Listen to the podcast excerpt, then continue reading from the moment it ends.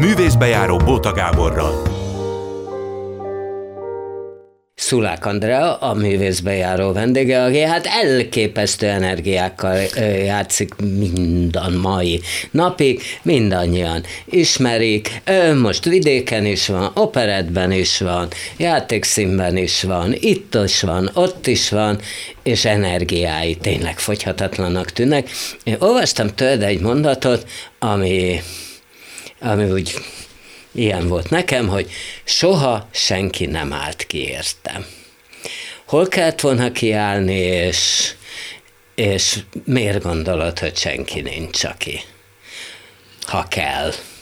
Ez szerintem gyerekkorból ered. Gyerekkorból igen? ered. Igen, igen, tehát nekem magamnak kellett bizonyos ösvényeken kitaposni az utat a magam számára. Nem volt védőhálós sosem. Tehát, a amit... mama nem, a, a, egyedül nevelt, azt igen, tudom. de ő nem volt abban a helyzetben, tehát ő nem volt egy befolyásos, vagy egy olyan szakmai rálátással bíró ember, akinek egy telefonjába kerülhetett volna, hogy a kislányának egy kicsit több ajtó nyíljon ki. Tehát amit én elértem, azt a saját strapabíróságom, rugalmasságom, alkalmazkodó képességem, hazárdőrségem és vakmerőségemnek köszönhetem. Ó, hazárdőrség, az mit jelentett? Hát nem volt szerinted, te, te is, meg le is írtad, hogy amikor lecseréltem a lakmeltartót meg a bőrsortot, tehát a pop karriert a színház deszkáira, hát azért az egy eléggé vagány vállalás volt. Úgy érezted, hogy rögtön befogadnak, vagy azt érezted, hogy mit keres itt ez a csaj a Pesti éjszakából, meg a mit tudom én, milyen tehetségkutatóból, hogy, hogy mit csinálsz te itt? Nem, amikor Győrben játszottam, mert én azért ott kezdtem el igazán színházi emberré válni, ott nem volt ilyen ellenszél, amikor a Budapesti Operett Színházban az első főszerepemet próbáltuk, akkor éreztem azért, hogy azért ez kemény ez lesz. Volt? Az a Funny Girl. Aha. A Funny Girl. De ez a bizonyos ellenszél csak addig tartott, ameddig el nem kezdtem énekelni. És akkor ott a, a dolgok a helyükre kerültek.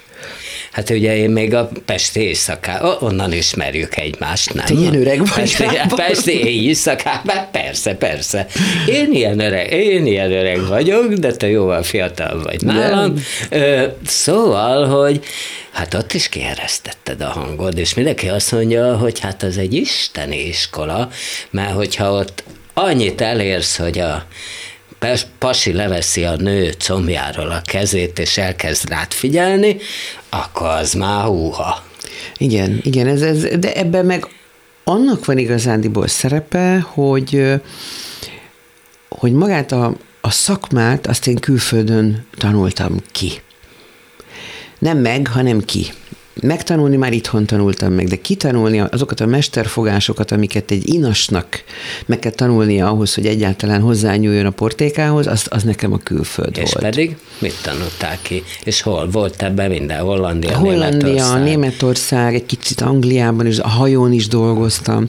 Az a nagyon sok színű repertoár, amit csípőből tudni kellett. Minden körülmények között, és ez alatt, hogy megfelelő egészségügyi kondícióban kellett mindig lenni, tehát nem lehettem beteg, nem lehettem náthás, nem fájhatott a torkom, nem fájhatott a derekam, stb. stb. Mert akar szerződésbontás?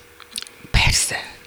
Hát ott nem lehetett hisztizni, ott be volt osztva, hogy egy hétből általában öt, de inkább hét napot végig dolgoztunk. Tehát nem volt olyan, hogy bocs, most meg vagyok fázva, nem megyek be egy hétig. Ah, szó nem volt ilyenről. Szó nem volt ilyenről. És ha mégis meg voltál fázva? Akkor betegen énekeltem. Volt, hogy lázas betegen, 40 fokos lázzal nyomtam. A füstbe, a magas sarkú cipőbe, egész éjszaka, igen úgy képzeld el, hogy mondjuk 50 percet játszottunk a zenekarral, és volt 10 perc szünet, és megpróbáltam a 10 percben eljutni a mosdóig, ahol kígyózó sorok álltak, mert ezek ilyen zenés, táncos, szórakozó helyek voltak, és mire rám került volna a sor, hogy a mosdóba eljussak, addigra lejárt a 10 perc, és így integetett a főnök, hogy vissza a színpadra. Na de ilyenkor nem mertél volna előre, hogy bocsánat, nem. nekem a színpadon nem. dolgom van. Nem. Mert mi történt volna? Nem, tehát egy olyan munka volt ez, hogy, hogy nem számítottál. Nem számítottál, ugyanolyan, annyira nem, ez egy személyzet vagy, pont. Egy cseléd egy kiszolgáló pont a nagy gépezetben, és nincsenek előjogaid. De ez nem viselt meg, ugye mi már ismerjük egymást egy tőled, rólad még mindig sokan gondolják, hogy a hangos, a kemény, a nem tudom én micsoda, miközben én tudom, hogy á, nem.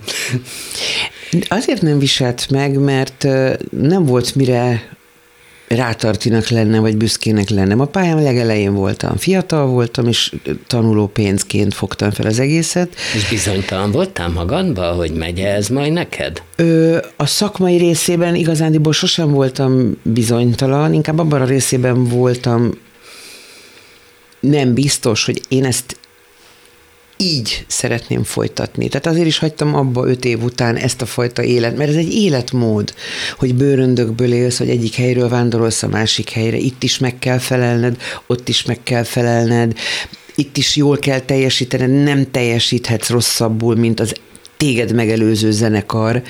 Tehát muszáj volt egy folyamatos magas színvonalat létrehoznunk és megtartanunk Erről szólt a kenyerünk, tehát ebből éltünk. De hogy csöppentél egyébként ebbe bele? Annyit tudok, hogy már gyerekkorodban az Erkel színházban te voltál mindenféle előadásokba, ott, ott elmenték és kiválogattak valami Az óvodáskoromról beszélsz? Az nem, bejöttek az óvodába, mert a, most Igen. már második János pápába térnek hívják, a, ahol az Erkel színházon, és én oda jártam óvodába. És átjöttek ilyen statiszta szervezők, és kiválogattak néhány óvodás gyereket. De minek alapján? ránézésre, Igen. hogy á, Igen. mert hogy vagány Ezt volt a tekinteted? Nem, vagy mi? nem is az, hogy vagy vagány, mi, hanem volt benne valami, ami, amitől engem és még néhány óvodás társamat mi? Mi nem lehetett? tudom. Nem tudom, talán... Tehát ilyen belevaló kis csaj voltál? Én nem tudom, hogy egy óvodás belevaló-e. Ezt is csak az tud, elmondásokból tud tudom. Szerintem. szerintem inkább csak az érdeklődés, Aha. vagy az a fajta ö, fegyelmezhetőség. Azért ezt ne felejtsük el, hogy egy óvodásnak azt mondani, hogy figyelj, itt most egy temetési jelenet zajlik, tehát csinálj úgy, mintha szomorú lennél. Gondolj bele, hogy gyere, hány óvodás képes. Aha. Hány óvodás képes ö, komolyan venni a játszóteret. Vagy hány óvodás képes játszani egy tragikus szituációban. Nagyon érdekes. Nem tudom, nem tudom, mi lehetett ott a titok, de ez úgy beszippantott egy-két évig. De hogy válaszoljak a kérdésedre, az a vendéglátózás hogy jött az én életemben? Erre igen, gondolsz? Igen. Úgyhogy elvégeztem a Magyar Rádió és az OSK könyvzenei stúdióit, papírt kaptam arra, hogy pénzt fogadhatok el a szolgálataimért. és, de addigra már lett egy olyan ismerettségi köröm a szakmából, akikkel lehetett a jövőbeni dolgokról gondolkodni. Egészen pontosan Berkes Gabika akkor szerelmesedett össze Zsoldos Dedivel, Zsoldos Dedi, aki a, a Hungária Együttes dobosa volt, aztán később a Dolly Rolbando volt, egyébként egy fantasztikus dobos, és egy nagyon kedves barátom, Isten értesse, mert most volt a szünnapja, és ők akkor nagyon összeszerelmesedtek. És a Berkes Gabikával én együtt énekeltem a Hungária Együttesben, mint csacska-macska vokál. És ennek a nagy szerelemnek az lett az eredménye, hogy a Gabikát hívta ez a bizonyos ö, vendéglátós zenekar külföldre dolgozni, de ő a nagy szerelem miatt itthon maradt, és mondta, hogy nincs kedved elmenni. Helyettem. Mondom, de. Tehát így, így Aha. indult el a dolog. Na, de akkor sokat tanultál, de azért elég volt. Igen. Meg arra gondoltam, hogy hogy kell, hogy még legyen bennem több mint amit addig elértem. Mm. És akkor ez még csak kizárólag az éneklésről szólt, tehát akkor még sehol sem volt. És akkor hogy kerültél Győrbe? Győrbe úgy kerültem. Milyen érdekesek ezek a, ez az egész olyan, mint egy ilyen nagy füzér, hogy ugye még az énekiskolában találkoztam össze a fenyőmikiékkel, abból lett ez a csacska-macska vokál Aha. a Hungáriában, de a kapcsolat, a barátság megmaradt. És egyszer a Novai Gabival összefutottam valahol, aki mondja, hogy éppen musicalt írnak a fenyővel. És mondom, jaj, de jó pofa dolog egy musical. Majd egy hét múlva csöngött a telefonom, hogy van-e kedvem játszani a Hotel Mentol című darabban. Mondom, hogy hm, van. játszottam benne, és ennek az előadásnak a rendezője volt Korcsmáros György, aki a Győri Nemzeti Színház akkor Igazgatója volt, is volt. és ő hívott el engem Győrbe játszani, hogy a Bőm György nevű tüneményes rendező, dramaturg megrendezni a Hello Dolly-t, ami nekem egy gyerekkori álmom volt. Tehát egy mintha most arról beszélgetnénk, hogy na most akkor nem sokára repülővel mehetünk a Marsra annyira távolinak tűnt, és ott elérhető közelségbe került, és akkor itt megint a vagányságom, vagy a hazárdírozásom lép elő, hogy azt mondtam, hogy jó, kipróbálhatjuk.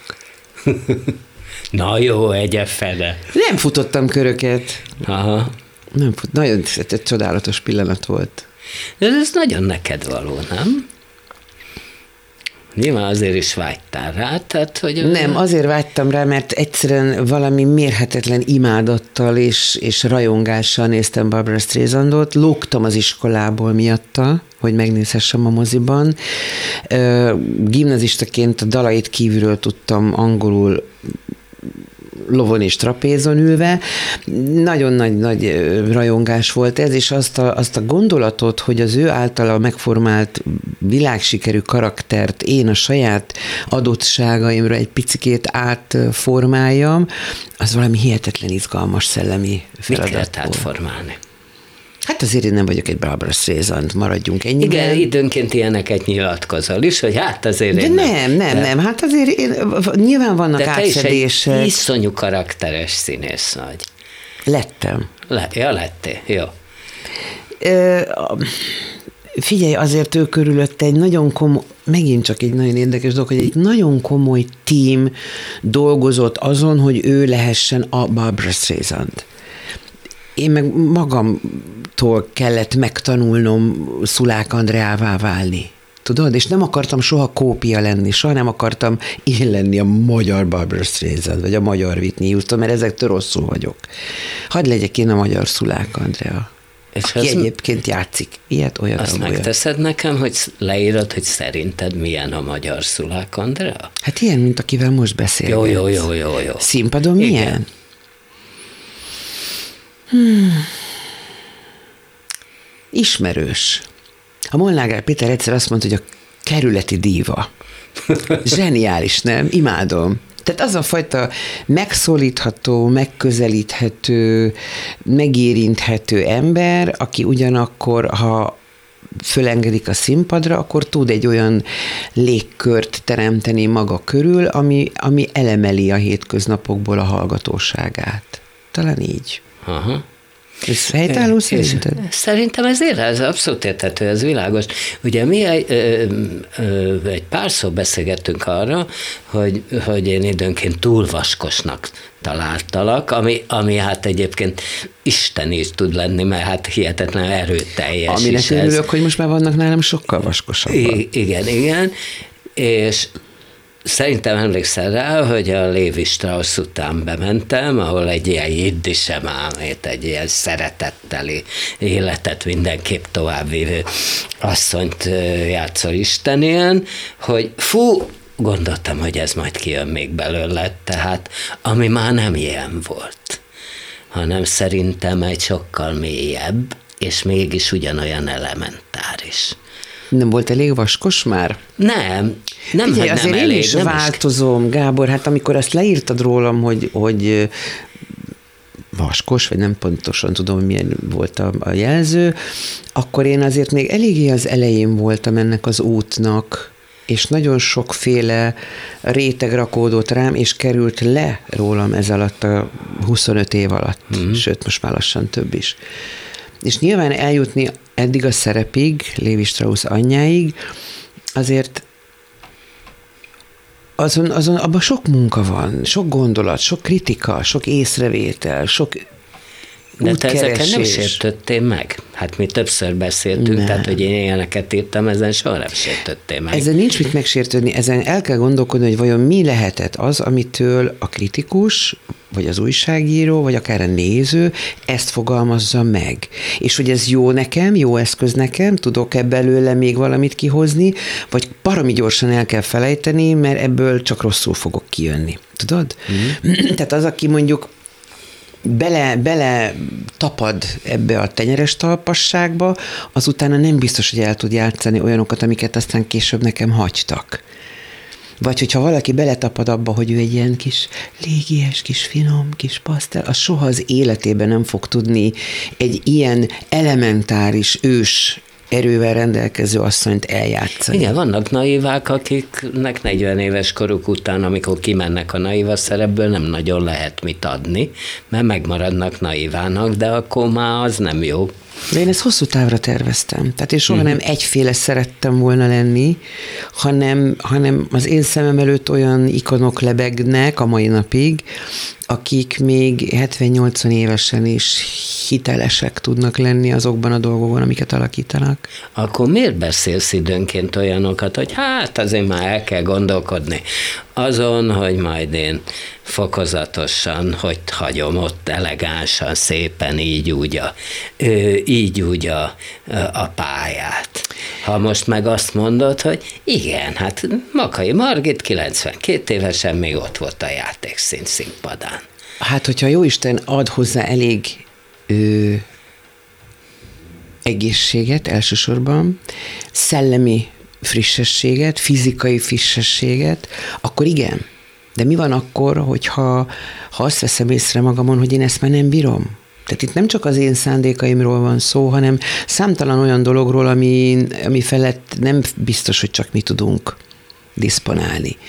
Tehát ez a kaszni, ez változik tud olyan, olyan állapotba is kerülni, hiszen tudunk olyan kollégákról, akiknek az egészségállapota megváltozott, és ettől már nem tudott úgy működni, úgy alakítani, úgy játszani, vagy úgy élni, ahogyan szeretett volna, vagy olyan remélte.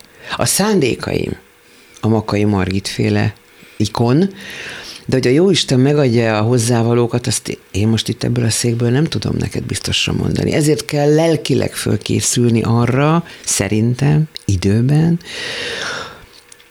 hogyha nem lehet úgy, ahogy akarom, akkor akarjam úgy, ahogyan lehet. De mondjuk, ha úgy adódna, akkor te most az őt eszembe nem mondok neveket. Az egyik rendező azt mondta az egyik színésznek, aki olyan helyzetbe került, hogy de hát ő, ő simán behozza a tolószékbe és a színpadra, nem gond. É, és hogy azt mondta a színész, hogy hát az már akkor nem, az nem az ő imidzse. Tehát, hogy te bejönnél, vagy nem? Te nem, se. Nem, nem. Nincs bennem. Az egész életemben talán ez az egyik legfontosabb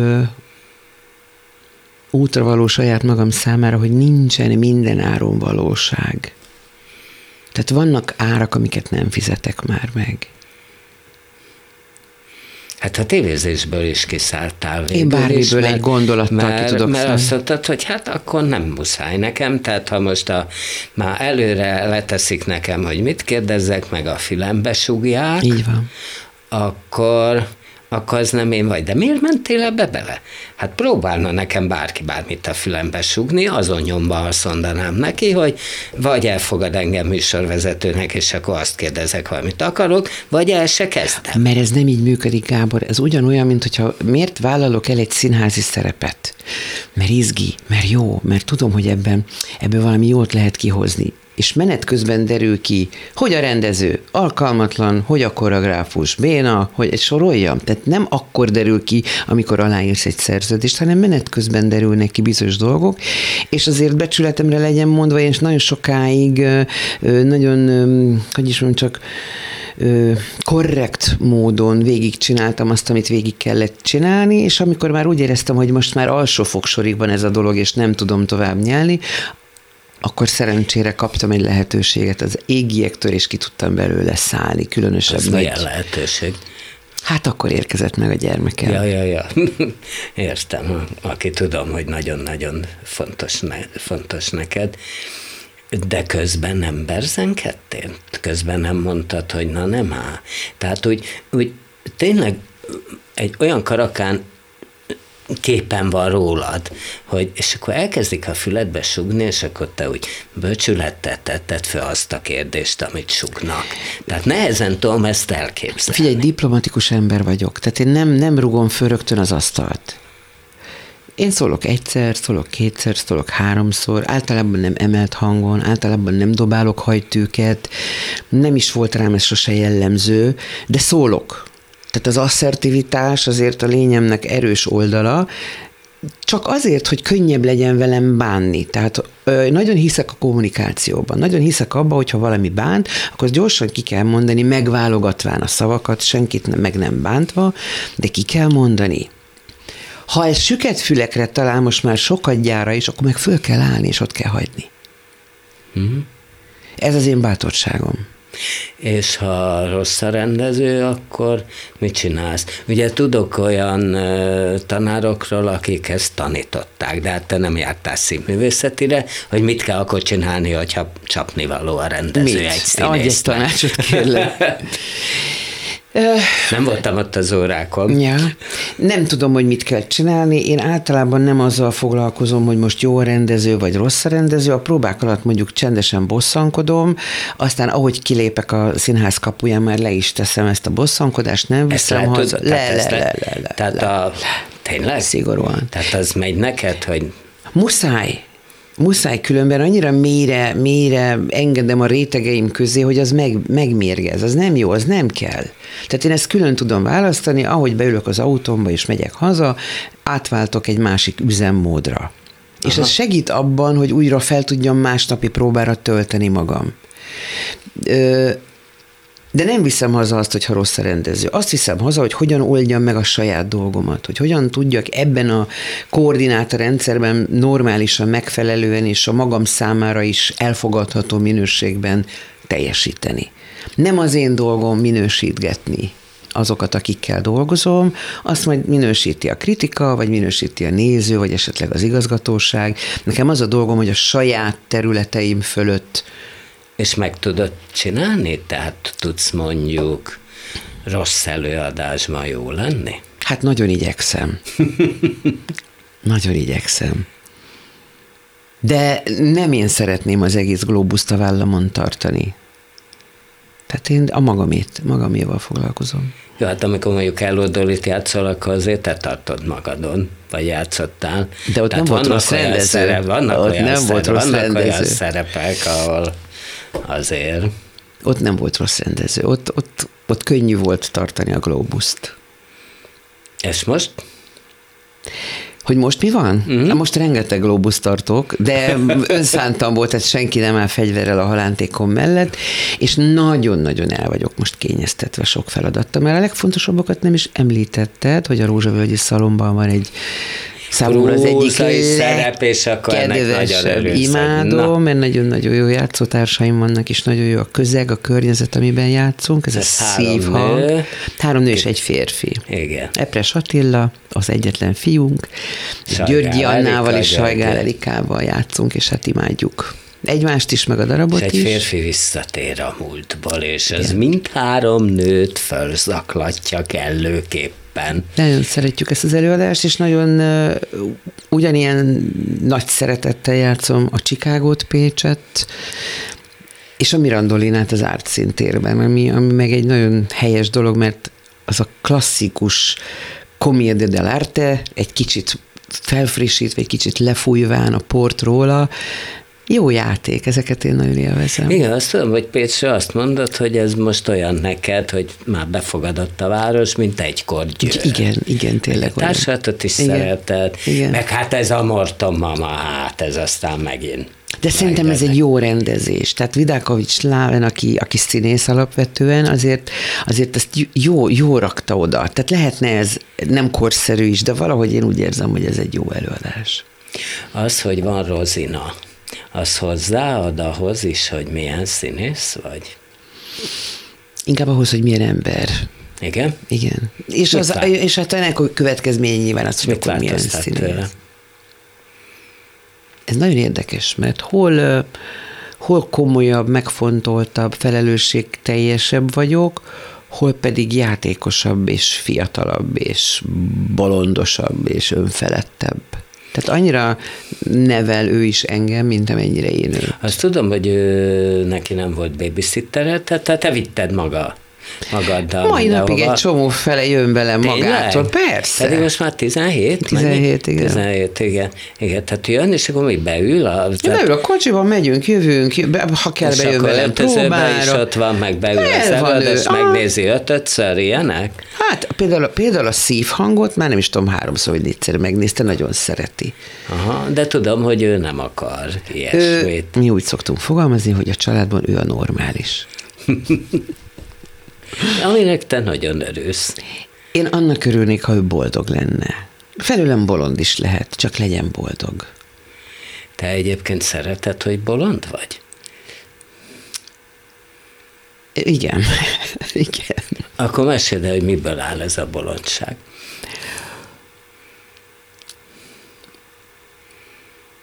Hogy, hogy egy csomó dolog, dolgot még hiszek. Hogy Na. egy csomó dologban még azt gondolom, hogy még van benne, hogy hogy, hogy még képes vagyok dolgokért áldozatokat hozni, újat tanulni, lemondani dolgokról. Szerintem ez jó. Akkor lehet, hogy nem is vagyok bolond, nem De ez nem, hát ez annyira nem Szóval bolondság. persze nyilván vannak kategóriák, és én nem a top bolond kategóriába tartozom, én egy eléggé józan bolond vagyok, ha úgy tetszik, de, de szerintem azért az, az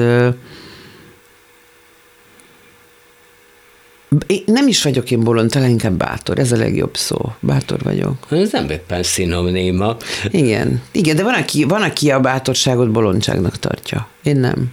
Na mondj egy ilyen bátorságot még. Egyet már mondtál ott az elejéről, hogy átváltottál színészetre, aztán... Én, én általában a döntéseimben is nagyon bátor vagyok. Nem sokat szoktam cacázni egy döntés előtt.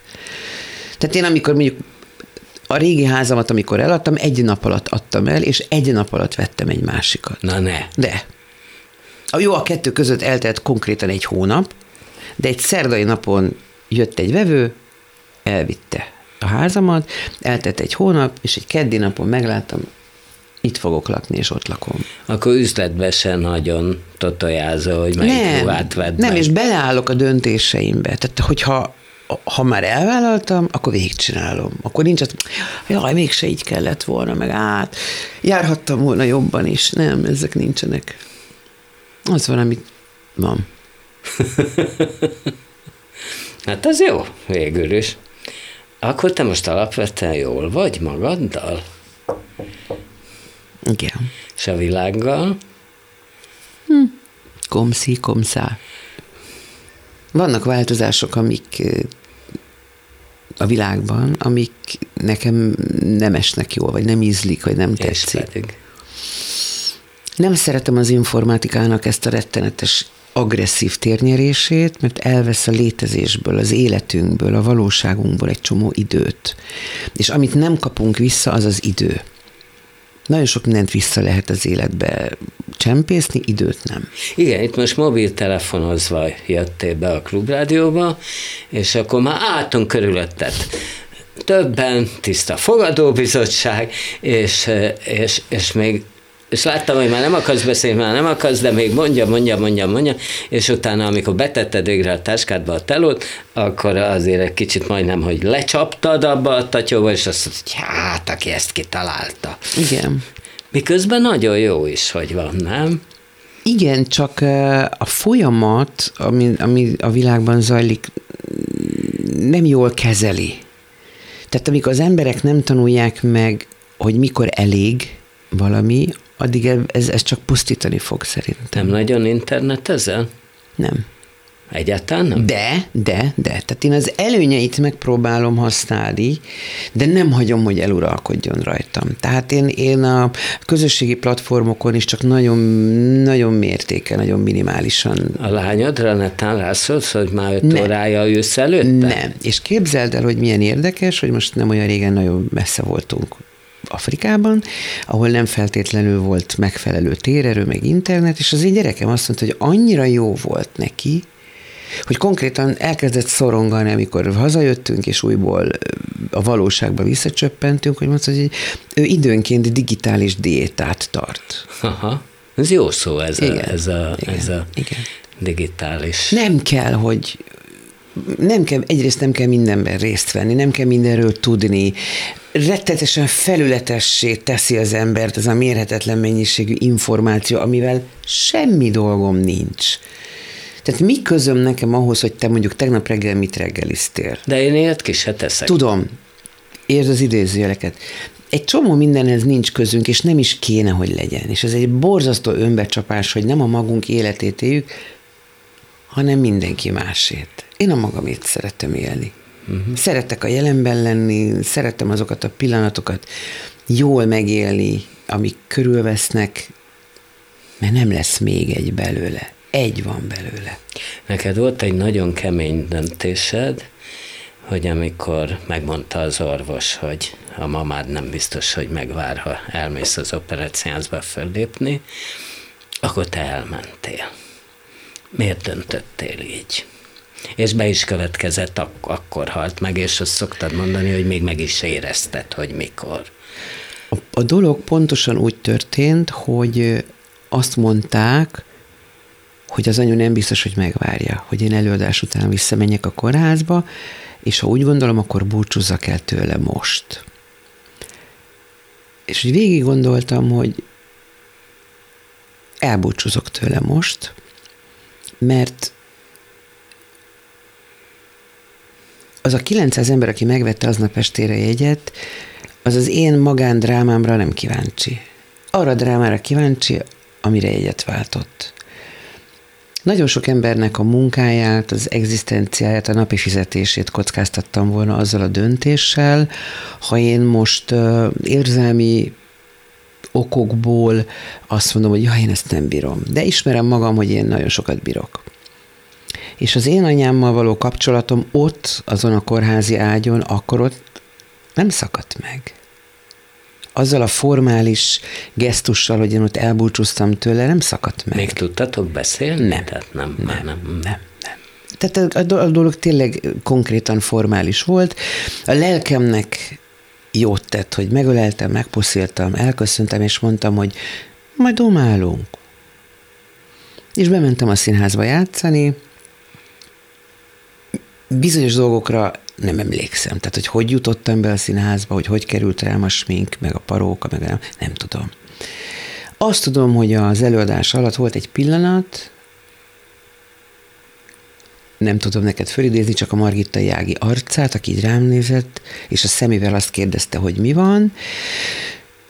Másodpercekről beszélünk, tehát nem tudom neked az egészet úgy visszaadni, ahogyan megtörtént, és valószínűleg az volt az a pillanat, amikor a testből a lélek eltávozott, mert előadás után hívtam a kórházat, és mondták, hogy anyám elment. Hihetetlenül praktikusan és racionálisan lespinkeltem, átöltöztem, hazamentem, és nem tudtam a dologgal mit kezdeni. A mai napig jelen van. Tehát nekem ő nem ment el, ő nem mehetett el. Majd valamikor föl fogom hívni, és elmesélem neki, hogy van egy unokája, hogy mi történt a világban, hol jártam legutoljára, hány kilót fogytam, elváltak a barátnőmék, akiknek nagyon drukkolt, mégse jött be, tehát számtalan dolgot el kéne még neki mesélnem, és tudom, hogy erre valahol valamilyen dimenzióba úgyis sort fogok keríteni. Lehet, hogy nem most és nem itt, de ez a párbeszéd nincs befejezve. És ettől én nem érzem rosszul magam. Köszönöm, hogy ezt elmondtad, és köszönöm azt is, hogy jöttél. Köszönöm, hogy itt lettem.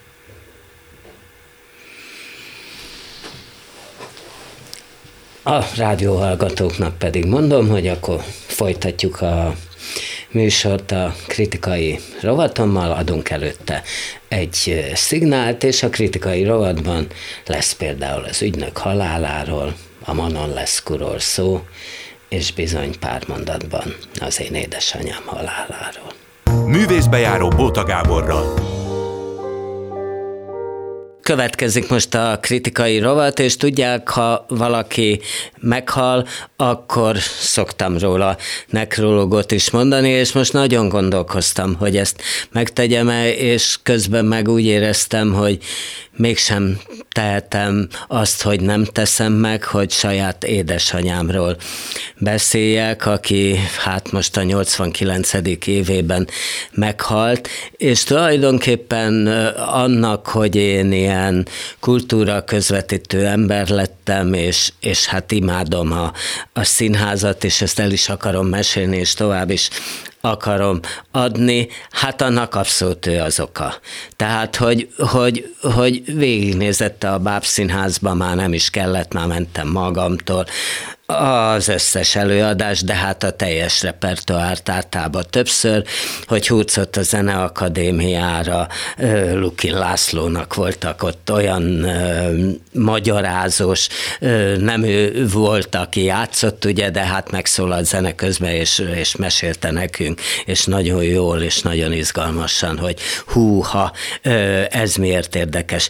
Az miért érdekes, hogy az operában már bérletem volt, hogy az Erkel Színházba is bérletem volt, hogy kilenc évesen már, már Wagner Valkürjére hát bemert ültetni, és nem utáltam meg, mert ez is előfordulhatott volna, nem utáltam meg az operát, mert hát hát közben meg fölkészített rá, és előre mesélt róla, és ő tulajdonképpen foglalkozásként is valami abszolút ilyet csinált, hiszen először Kőbányán volt a gyerekkönyvtár vezetője, aztán pedig a Liszt Ferenc téri gyerekkönyvtár vezetője volt, és nem az a típusú könyvtáros volt, aki hát beveszi a könyvet, meg kiadja a könyvet, hanem ő bizony a gyerekeknek is tömte a fejét, és hát ott voltam sokszor, tehát láttam, hogy szintén nagyon érdekesen, tehát kedvet csinált a könyvhöz, és tulajdonképpen az egész könyvtárat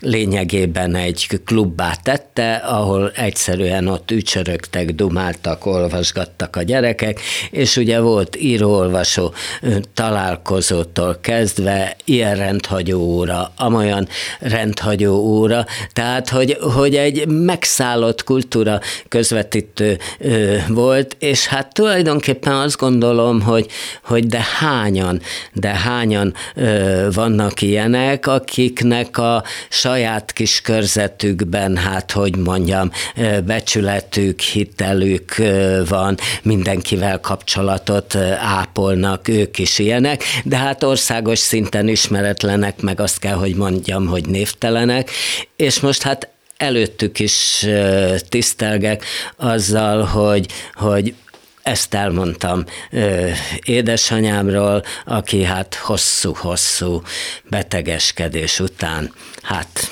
89 éves, 89. évében meghalt.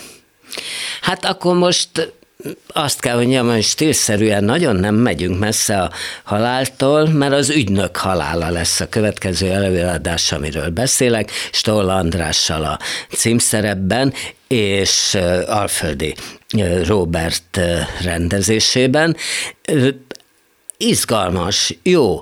Ö, nagyon meg van húzva a darabbíró Bence, akiről már kiderült, hogy jó drámaíró is, hát neki esett a szövegnek rendesen, tehát ugye ez, sokan azt mondják, hogy ez a, az egyik ilyen régi típusú klasszikus tragédia, ami ugye két felvonásos vagy három felvonásos, nem, ebből bíró, és hát nyilván Alföldivel egyetértésben csináltak egy bő egy felvonásos darabot célra törően. Tehát, hogy a címbe ott van, hogy az ügynök halála, és tulajdonképpen ez a Willy Loman, ez az ügynök, ez vágtázik szinte a halál felé, tehát kimaradnak ilyen lelkizős részek, ilyen anekdotikusan mesélő részek, amiket én időnként bizony bánok,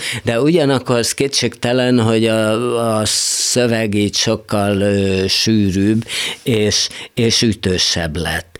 És hát Stoll egész remek, az, az nekem fontos, hogy ő tényleg egy kis embert játszik. Ugye sokakban még én már nem láthattam, de még mindig Timár József alakja él, akit hát Keleti Éva ugye közvetlen a halála előtt, tehát már akkor ő civilben is hát tulajdonképpen közel állt a halálhoz, amikor játszotta, és hát Keleti Éva elkapta ugye, amikor két bőröngyét, amivel utazik, azt próbálgatja valahogy a folyosón, és hát lehúzzák már azok a bőröndök, és az egész arca olyan, olyan megfáradt. Ugye Artur Miller drámakötetének a címlapjára is ez a kép került, sőt, ugye Timár Józsefről a Nemzeti előtt van egy szobor, az ritkaság, hogy egy szobrot is egy fotóról mintáznak meg, hát ezt ennek a keleti Éva fotónak az alapján ö, mintázták meg, tehát ö, Timár József nyilvánvalóan a nagy formátumú hőst játszotta, de itt, itt, itt fontos, hogy ez egy hogy ez egy kisember. Ugye, úgy, ahogy a hegedűs a háztetőn, tevéje is egy kisember, attól még, hogy a legendás alakításban Besenyei Ferenc szintén egy nagy formátumú ö, hőst ö, csinált belőle, de attól, att, attól még, még az lényeges, hogy hogy tulajdonképpen eredetileg az egy kisember. Most itt Stoll tényleg egy kisembert játszik, aki naponta ö, küszködik, akinek nehéz a megélhetés, akinek sokat kell utaznia, és ebben már, ö, már elfárad, de közben azért még mégiscsak ö, sok mindenbe ereje teljébe van, tehát az is fontos, hogy szokták szinte nagyapóra játszani ezt a szerepet, de nem, ez még egy apa, aki tudna dolgozni, csak azért ö, több évtized után, hogy, hogy a világ végére is el kell menjen termékmintákkal, abból már már elege van, és akkor ugye azt, azt próbálja megkérni a főnöktől, hogy, hogy hát dolgozhasson New Yorkban az irodából, onnan is sok minden el tudna intézni, és ez egy döbbenetes, tehát ez egy döb, döbbenetes jelenet, amikor bemegy a főnökhöz, akit Puskás Dávid alakít, ilyen ez a Hát ez a tipikus ilyen ficsúr főnök, tehát ez a lenyalt haj, menő öltöny, ilyen rezzenéstelen leül egy székre, és a hal szemeit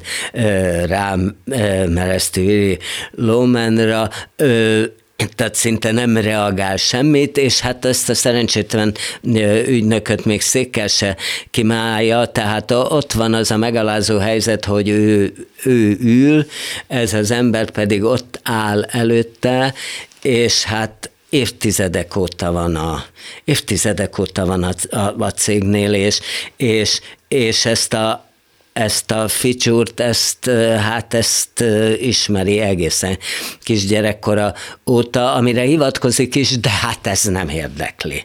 Ez, ez őt ez őt nem, nem érdekli, hallgatja, hallgatja, és akkor először azt mondja, hogy hát innen is bármit elintéző, és ha, hadd kapjon legalább 2000 dollárt, és akkor erre nem jön reakció, és akkor rimánkodik tovább, kicsit szinte az orrunk előtt összemegy, és akkor már azt mondja, hogy hát 1500 dollárral megelégedne, és amikor erre se jön reakció, akkor jön a, a, az 1000 dollár, és akkor van egy pont, ahol ahol nem tudja tűrtöztetni magát. Ö, ugye sokunkban van ilyen, amikor, amikor nyelünk, nyelünk, és ez, ez ugye egy olyan szitu, ez a lényegében a darab a világválság, a gazdasági világválság után íródott, és tulajdonképpen azt a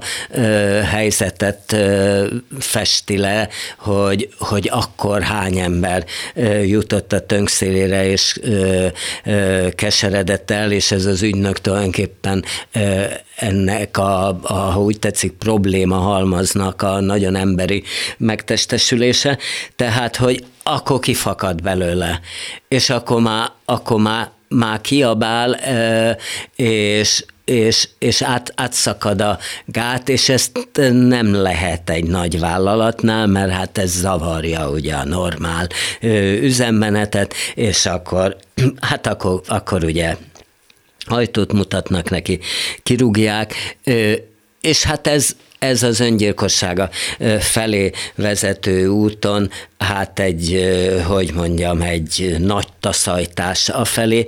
Egyáltalán bele kéne gondolnunk abba, hogy a méltatlan kirugások, hát azok sokszor szinte egy gyilkossággal felérnek, csak később senkit nem von érte felelősségre, se rendőrség, se bíróság, pedig hát lehetne, hogy olykor még ilyesmire is, is szükség lenne. Balsai Mónika a mindig érte, és a két fiáért aggódó feleség. Ugye a fiúk nem jutnak egyről a kettőre, Fehér Tibor és Szécsi Bence játsza őket, és ott lógnak otthon, vagy elmennek, vagy elmennek nőzni. Tehát ez a szerencsétlen ügynök, ez legalább ha szűkösen is, de a családját fenntartotta. A fiúk kal egyszer nem, nem, nem lehet tudni, nem lehet tudni, hogy mi lesz. Kocsis Pál Charlie az egyetlen, aki barátként még némi megértést tanúsít, és némi anyagi támogatás is, támogatást is nyújt. Földes Eszter a nő, és ugye László Zsolt csak videóról Skype-on tulajdonképpen Ben bácsi, az, akinek sikerült az élet, aki bement a dzsungelbe, és hát ki tudott jönni onnan meggazdagodva. Ez jó ötlet, hogy ő nincs jelen a színpadon, ő csak ott van a messzeségben tulajdonképpen valahol a valahol a vágyálmokba. Nagyon sokan játszották ezt a darabot, Alföldi maga is rendezte a Táliában, akkor Bodrogi Gyulával és és Vári Évával, és most tulajdonképpen a legvégére hát megfejeli ö, magát a, a, a darabot, mert betesz egy olyat, hogy amikor hát megtörtént az öngyilkosság, ami arra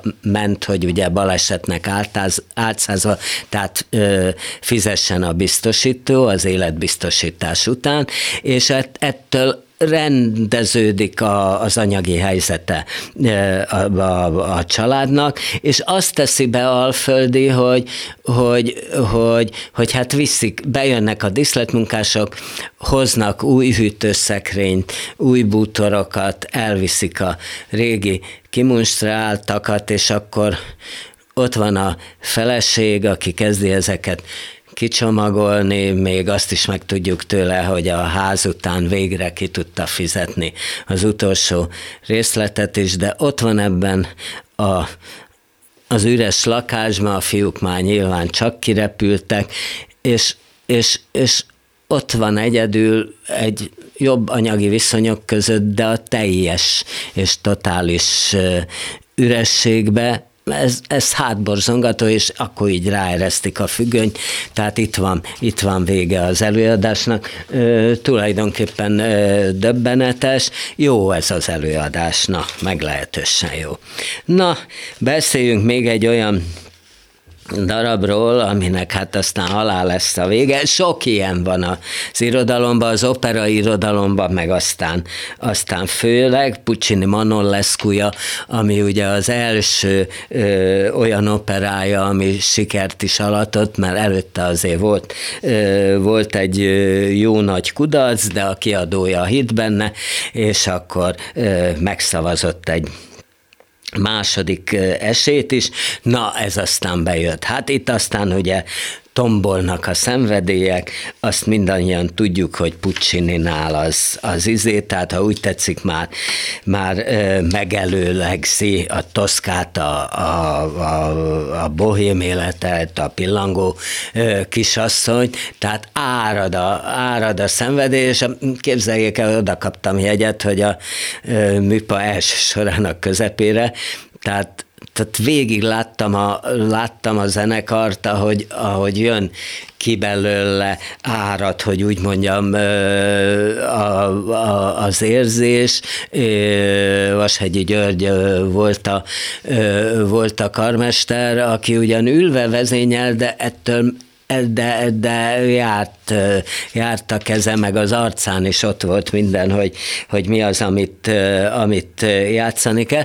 Ugye ezek az úgynevezett félig szenírozott előadások, amit én nehezen szoktam meg az elején, az első ilyen a Parszifál volt ö, talán, de aztán most már ö, jól működik ez, hogy tudjuk, hogy nincs zsinórpadlás, nincs sülyeztő, de azért diszleti elmezek vannak, és bizonyos egyszerűbb ö, moz, mozgások, ö, cselek, ö, cselekvések is.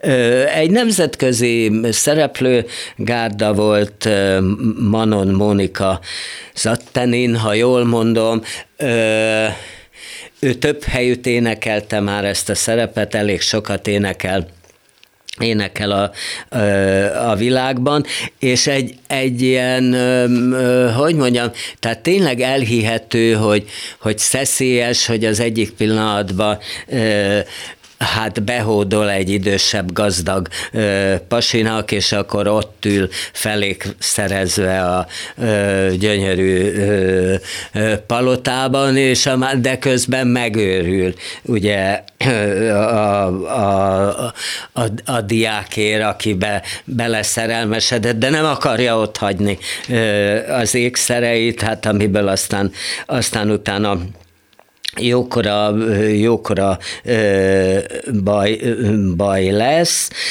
Hitelesek, tehát hihetőek a, az egymásra nézések, a, a, az egymástól szinte megmerevedések, és közben árad a zene, meg árad a zene, és tudjuk azt is, hogy hát itt is akármi van, megyünk, megyünk a, a halálos végkifejlet felé, amikor már ez a két szerelmes magára marad a, a pusztaságban, és már nincs mit inni, nincs mit enni, és, és Manon, Manon ott akármit csinálunk, hát, hát haldokolt, természetesen még, még közben szép ária és szép jelenetek. Amik nagyon szépek, azok Zóp Katinak a jelmezei, de hát ezt, ezt ugye megszoktuk tőle.